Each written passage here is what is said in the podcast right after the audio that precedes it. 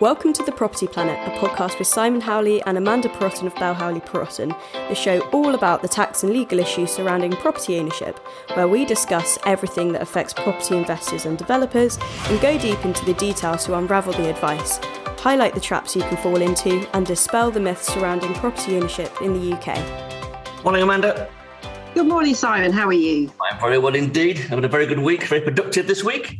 What about yourself? That's good to hear. Um, I have celebrated my 25th wedding anniversary this week, which is um, quite a significant milestone for all sorts of reasons. like, it's like your silver jubilee, is it? Not jubilee. yeah, yeah, yeah, silver, exactly right. And I uh, completed my first, and I have to say only, half marathon uh, this week. So um, I shan't be repeating, obviously, either of those. Yeah, I've done 28 years, but over three wives, so it's not the same, is it? anyway, who, who is our guest uh, the, on this podcast? Uh, this this morning we're welcoming back Katherine, um, uh, who has um, obviously a wealth of experience, but in particular um, is going to chat to us this morning uh, about private residence relief, uh, capital gains tax on your primary dwelling, I believe. Katherine, good morning. Morning. Morning, Amanda. Morning, Simon. Congratulations, Amanda, on Thank both achievements. yeah, so yeah, the half marathon was um, was something else, but uh, it was for charity, so it's got to be good. Excellent thing. Good effort. Okay, Katherine, so uh, over to you.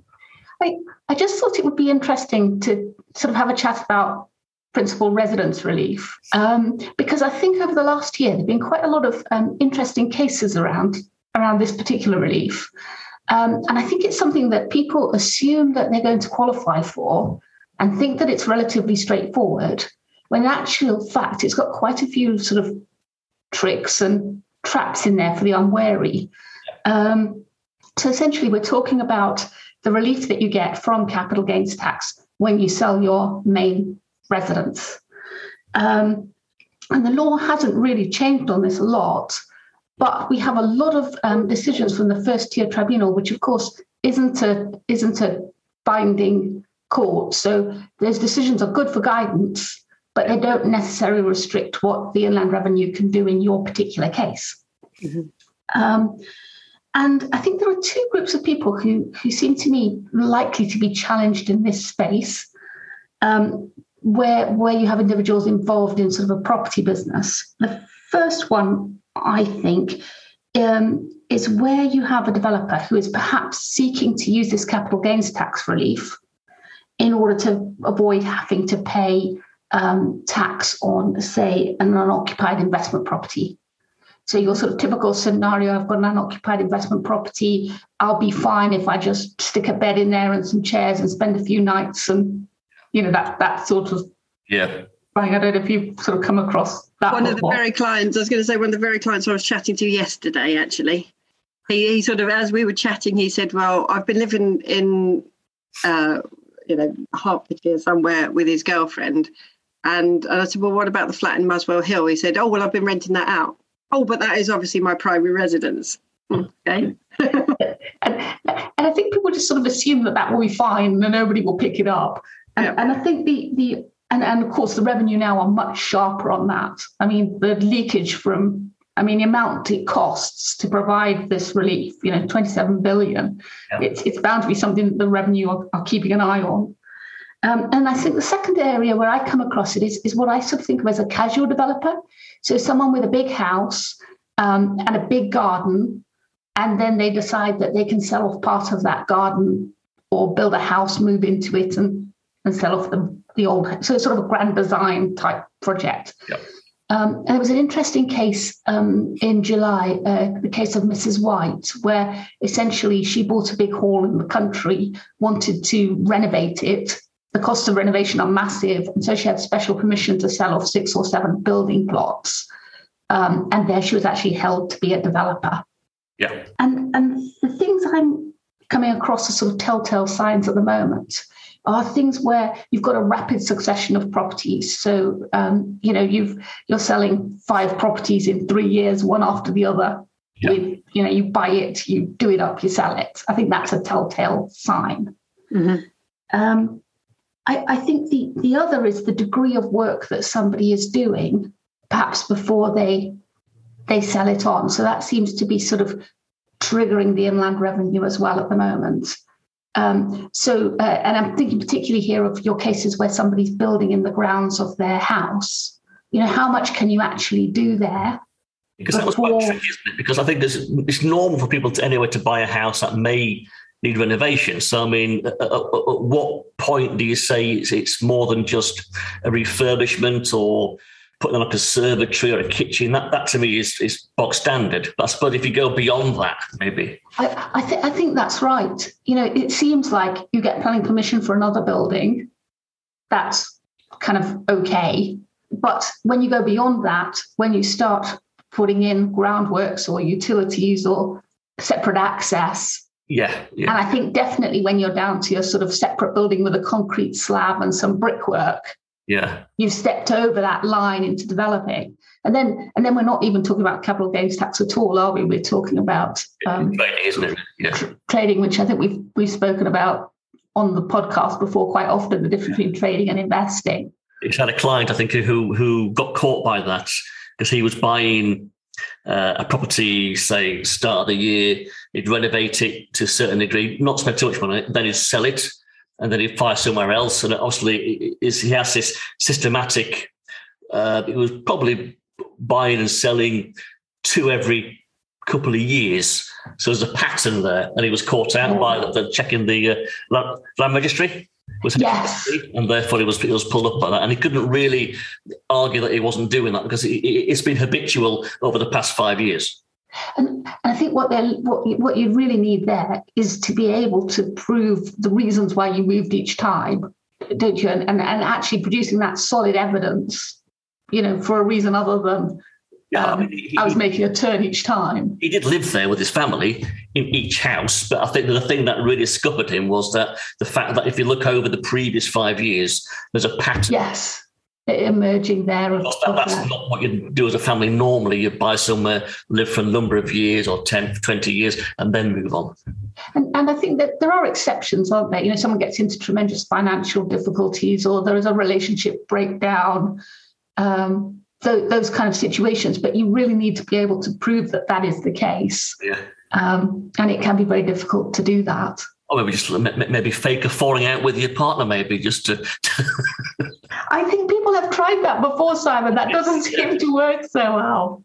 Yeah. Anyway, um, I, I think the other thing people sometimes overlook is that actually within the rules that for the principal private residence relief, it says that you don't get that relief if you acquire your property intending to make a gain, or if you form that intention during your ownership of the property. So, so some of the things people might need to sort of watch out for are things like um, when you remove restrictive covenants or you get tenants out of a property so that you'll be able to sell it or you acquire, say, the freehold interest when you've got the leasehold interest. Yeah. So there's little things that might just indicate that there's been that change of intention. So as far as the rules are concerned, is that for obviously for in terms of people listening to this. So um, what?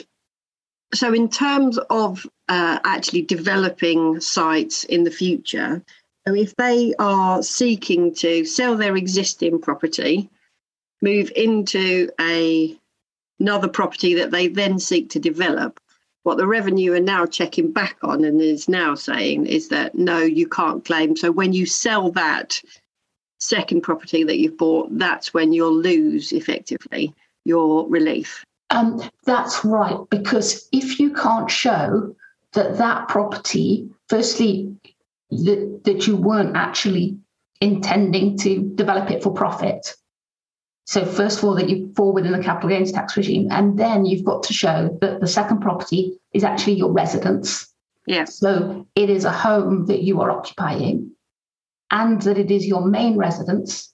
So you're occupying it with the intention that it's going to be a permanent home, and there's there's sufficient evidence of that expectation and certainty that it's going to be your permanent home. Does the, do, do they def- yeah do they define permanent? So your per- it could be your permanent home for nine months. No, no. That I think that's one of the difficulties with with the legislation, and one of the big debates I think at the moment is around should there be more of a definition there? Right. You know, in, we don't have a de- definition of these terms of residence or main residence, and and that creates uncertainty. I guess it also creates flexibility, so you can accommodate lots of different circumstances. Yeah.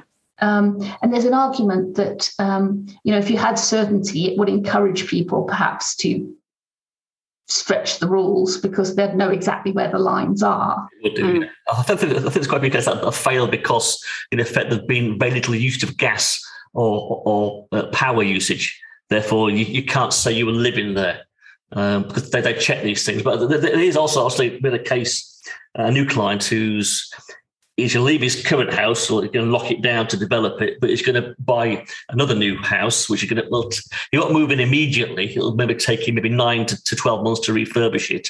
But there is a concession now. Well, well, it was a concession, but now it's in law where they do give you, um, is it is it 24 months? Yes, that's right. You have two years, don't you, from either you can't move in because you're trying to sell your old house yeah. or you're doing up or building your new house. Yes, yeah, so it is so long as it is going to be your main residence when you finish your refurbishments. That's a key thing. That that's right, and it's also a cliff edge test, isn't it? So that two years and one day, yeah. you don't qualify. Two years, you're okay. So, um, but you're right. I think in your client's case, he's got if he's got a 12 month period when he needs to kind of do up his property, then you know there is that that period of time when it will qualify as his main. I get the feeling though that I think he's trying to bend the rules, even, even though that's what I advised him on uh, based on what the facts of the conversation. But my gut feeling is he's going to try and flip it before um, yeah trading, but uh, who knows? So in, interestingly, sorry, Katherine. Interestingly as well. So. It, um, let's like making that a bit more simple. You're going to buy a house, you're going to sell your current property, and you're going to convert that house into, let's say, two flats. And you're going to occupy the ground floor as your principal private dwelling.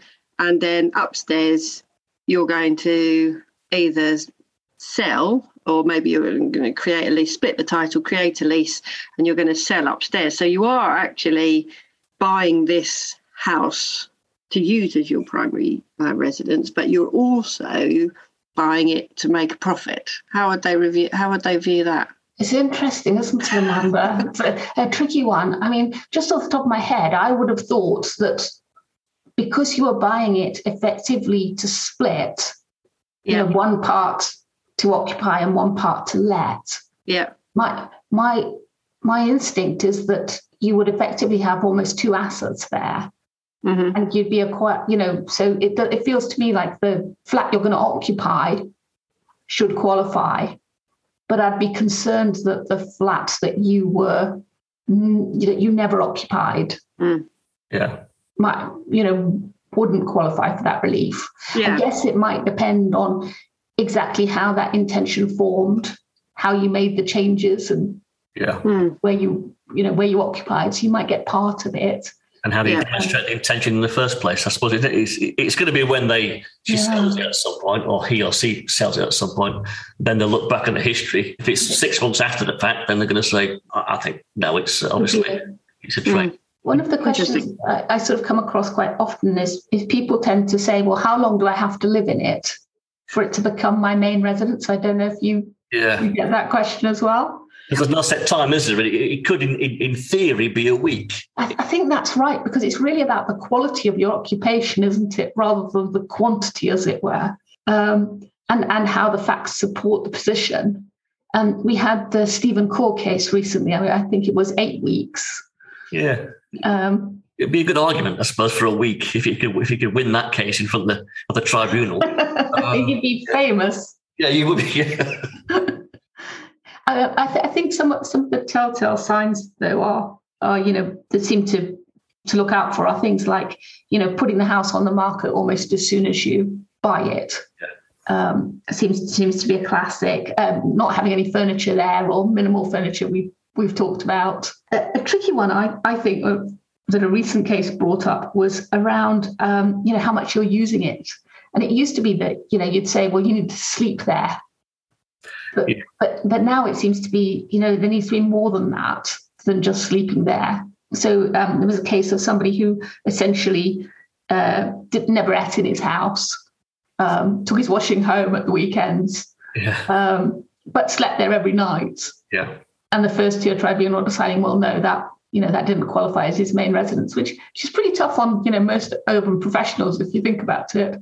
Yeah. You know, you might be at the office all the time, grab tea on your way home, sleep, Yeah. get up, go to work, wash, you know, rinse and repeat. Yeah. Especially the washing element. well, given that my sons who've been gone from home for a long time still seem to bring their washing home, I think that's a it's a tough task.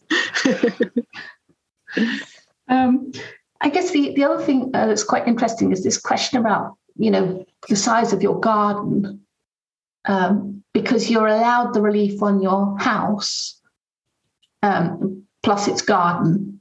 Yeah. And then your garden can be, the revenue can't challenge you if it's up to half a hectare. But any bigger than that, it needs to be necessary for the reasonable enjoyment of the property. Um, so we see sort of a, a lot of arguments around you know, my house has a very large garden. Is that necessary for my my property or not? Yeah. It's strange because the, the definition for, for it conflicts with the, the uh, SDLT because SDLT at the moment to, to, define whether it's it's a commercial premises or they're saying now that no matter how big your garden is, it's residential and it could, Yes. be, could be twenty acres with, with uh, farming land, but they're saying now the definition it, it conflicts with the capital gains tax uh, legislation. It's it's really difficult that, isn't it? I think that's a really good point, Simon, because we've got these two competing taxes, haven't we? We've got capital gains tax and we've got SDLT to worry about. Yeah. And they've got different definitions. You know, what is a residence for CGT can be different to what is a residence for SDLT, and It's, um, what is a garden can be Well, different. kind of had, a, I think, about uh, two acres of garden, but the, the main bits, looking from from you know a, a, zo- um, a drone photo, the main bit was obviously very well mowed and stuff, and then behind that there was just like a later fallow. So in the end, he built a pond in there and trees and stuff. So in effect, you could argue that it was part of the garden. I suppose as well from a from a um, sort of uh, property like the, the the land point of view, you know, often you'll come across where clients or may have be have annexed or purchased additional pieces of land to increase the size of their garden, um, but the covenants on that title will mean that you can only use that land for certain elements. So um, a client that I acted for uh, recently, they'd they'd had uh, you know the developer had built the garden, built, built the house, had the garden, and then back onto um, local farmers' lands, and several of the properties had bought additional sections of land that were then sort of effectively tacked onto the back of their gardens, and specifically in those uh, conveyances. Um, they, you know, the, the covenant said that you could only use this land for certain certain reasons and you couldn't fence put fences in certain places you know. They even restricted the amount of like play equipment and things like that that you could were permitted to be used on that land.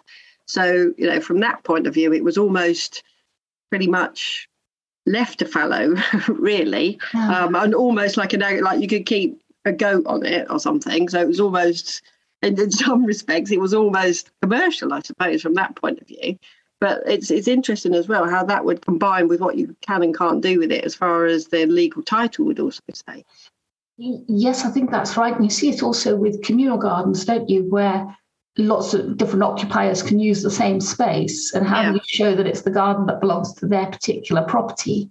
And, and it's funny this word enjoyment as well, isn't it? Because um, I think I think we're really talking about enjoyment in the legal sense of it. You know, I have the right to occupy it with my property, yeah as opposed to maybe enjoyment in the in the sense that you might think I get to sit out there and look at my flowers and Hmm. you know so it's so it, I, I think in those situations where you do have shared land and, and like you say where you've added extra land on Mm. There are particular complexities not just around your intention when you did it but how and when it does become past of the garden Mm. um, it was a useful uh, decision recently um, in, in Philip's uh, case, which was a concerned a house up near Solihull, where um, they, they were basically saying that it's an objective test. So it's not whether you subjectively feel that you you need a bigger garden because of things you particularly do. but whether, given the size of your house, the ratio of your house to its garden, and also the sizes of comparable gardens in the area. So, if your house is in an area where people traditionally have very large gardens, you've got more of a chance than if you're in a case where you have very small gardens. Yeah. Um, but I think what's interesting is the revenue can't argue that your garden that you garden should be smaller. You know, you shouldn't need. Uh, sorry, if it's once you if it's under the half hectares, you know, half a hectare you're allowed, whether that is massive for your house or not. Um, and and similarly, um, they haven't had much success with sizes of houses. So if you have a very large house and there's only you and you end up living in a wing of it, yeah, you know, the revenue haven't had much success in arguing that you know, well, you only need so many square foot for one person to live in. Yeah. the courts tend to say, well, you know, they're stretching their interference in your life a bit too far there. I had a, I, I had a client in St John's Wood and he had a, a, large house up there, but he had one one particular wing or section was for his antiques business, and therefore we agreed a, an apportionment. So this bit was not yeah. under the, um, the, the, the exemption, uh, and the rest of it was. But that was quite. That, but it was set it was very much a separate entrance and everything. So it was for his business. So yeah. I think that's going to be quite an issue going forward, don't you think? With more and more people working from home now and having a set, you know, having created a set space in their garden to work in or well, technically, if, if, if a room's set aside purely for your business, it shouldn't be given the same treatment. But then again, I suppose most people will have a home office, well, like Amanda sat in her office now, but it's not really, is it, purely for the business? No. And, and it is an exclusive t- test, isn't yes. it? Yeah. You know, so if you're watching, you know, cat videos and other things, just do anything, baking or something up in the loft. I, I, find that cat videos particularly are good for mental relaxation after a hard piece of legal work. Yeah, it's crazy. And also, I know that my precious body at the moment is trying to um, convince uh, HMRC or HM Treasury to to relax the rules on, on, on separation and try to align them with with the IHT rules. Because of course, if you if you transfer property after separation, of course, you don't get the same treatment. That, that's right, and it and it's really difficult, isn't it? it? It doesn't make much sense that those rules should be as severe as they are. You know, the consequences are are quite difficult at a difficult time. We'll see if that if they uh, listen to us anyway. Um, I, and then and then the last thing I was thinking about was was really this issue around um, you know where you have two properties, um, and then wh- which one would be your main residence. And, and I, I, thought it was interesting that in a report that the Office of Tax Simplification issued in May um, this year, that they were saying of sort of 33% of the people they spoke to didn't realize that they could or should make a nomination for, for a property to be their main residence. And if you don't, it's really a question of fact yeah. as to and and I think people assume that it will be a choice between um, you know houses that you own, but actually what they're looking for is your main residence. So if your main residence happens to be the house that you're letting, yeah, the house that you own may not qualify for relief.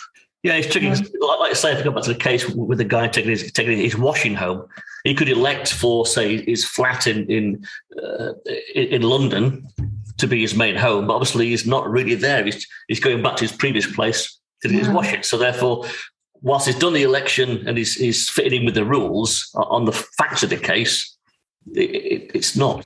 I, I think that's right. I think the thing is, regardless of where you nominate, the first thing is that you must have a res. There must be a residence. If there's not a residence, yeah, then you're not going to be able to make the nomination anyway. Assuming that you have two residences, then it's up to you to choose which is your main residence. And it, once you've made the nomination, the revenue won't challenge that um, if it is a choice genuinely between two residences.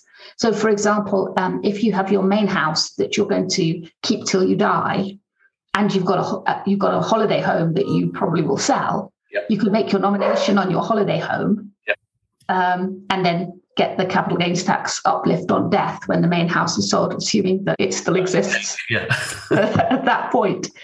So, so and I, I think the you know there's some thinking to do around those nominations and getting them in place on the right properties, bearing in mind that you have two years from when you acquire your new property to make that yeah. um, election. It's important, that, because it's it's like I say, it's a very tricky um, set of rules. Really, it should be simple, but it's it not. should be. I, I, th- I think that's right. I think they're quite fiddly rules, but people assume that they're straightforward.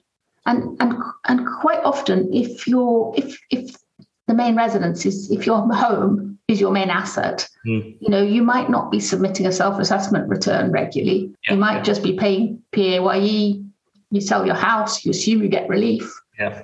Um, it's not necessarily something where you're taking advice Mm. uh, tax advice every time you do. But I think if you're doing anything that's a bit out of the ordinary, or your house is a bit exceptional, um, or you're making you know a significant gain through something you've done, you really should take advice. Yeah. Um, and even if just just so that if you were to be challenged, you have something to say. That is why I didn't declare it. Yeah. I, you know, I, I have that advice because it can be a long time before the revenue challenge you, and and they're picking up this information um, themselves, you know, from changes on the land registry.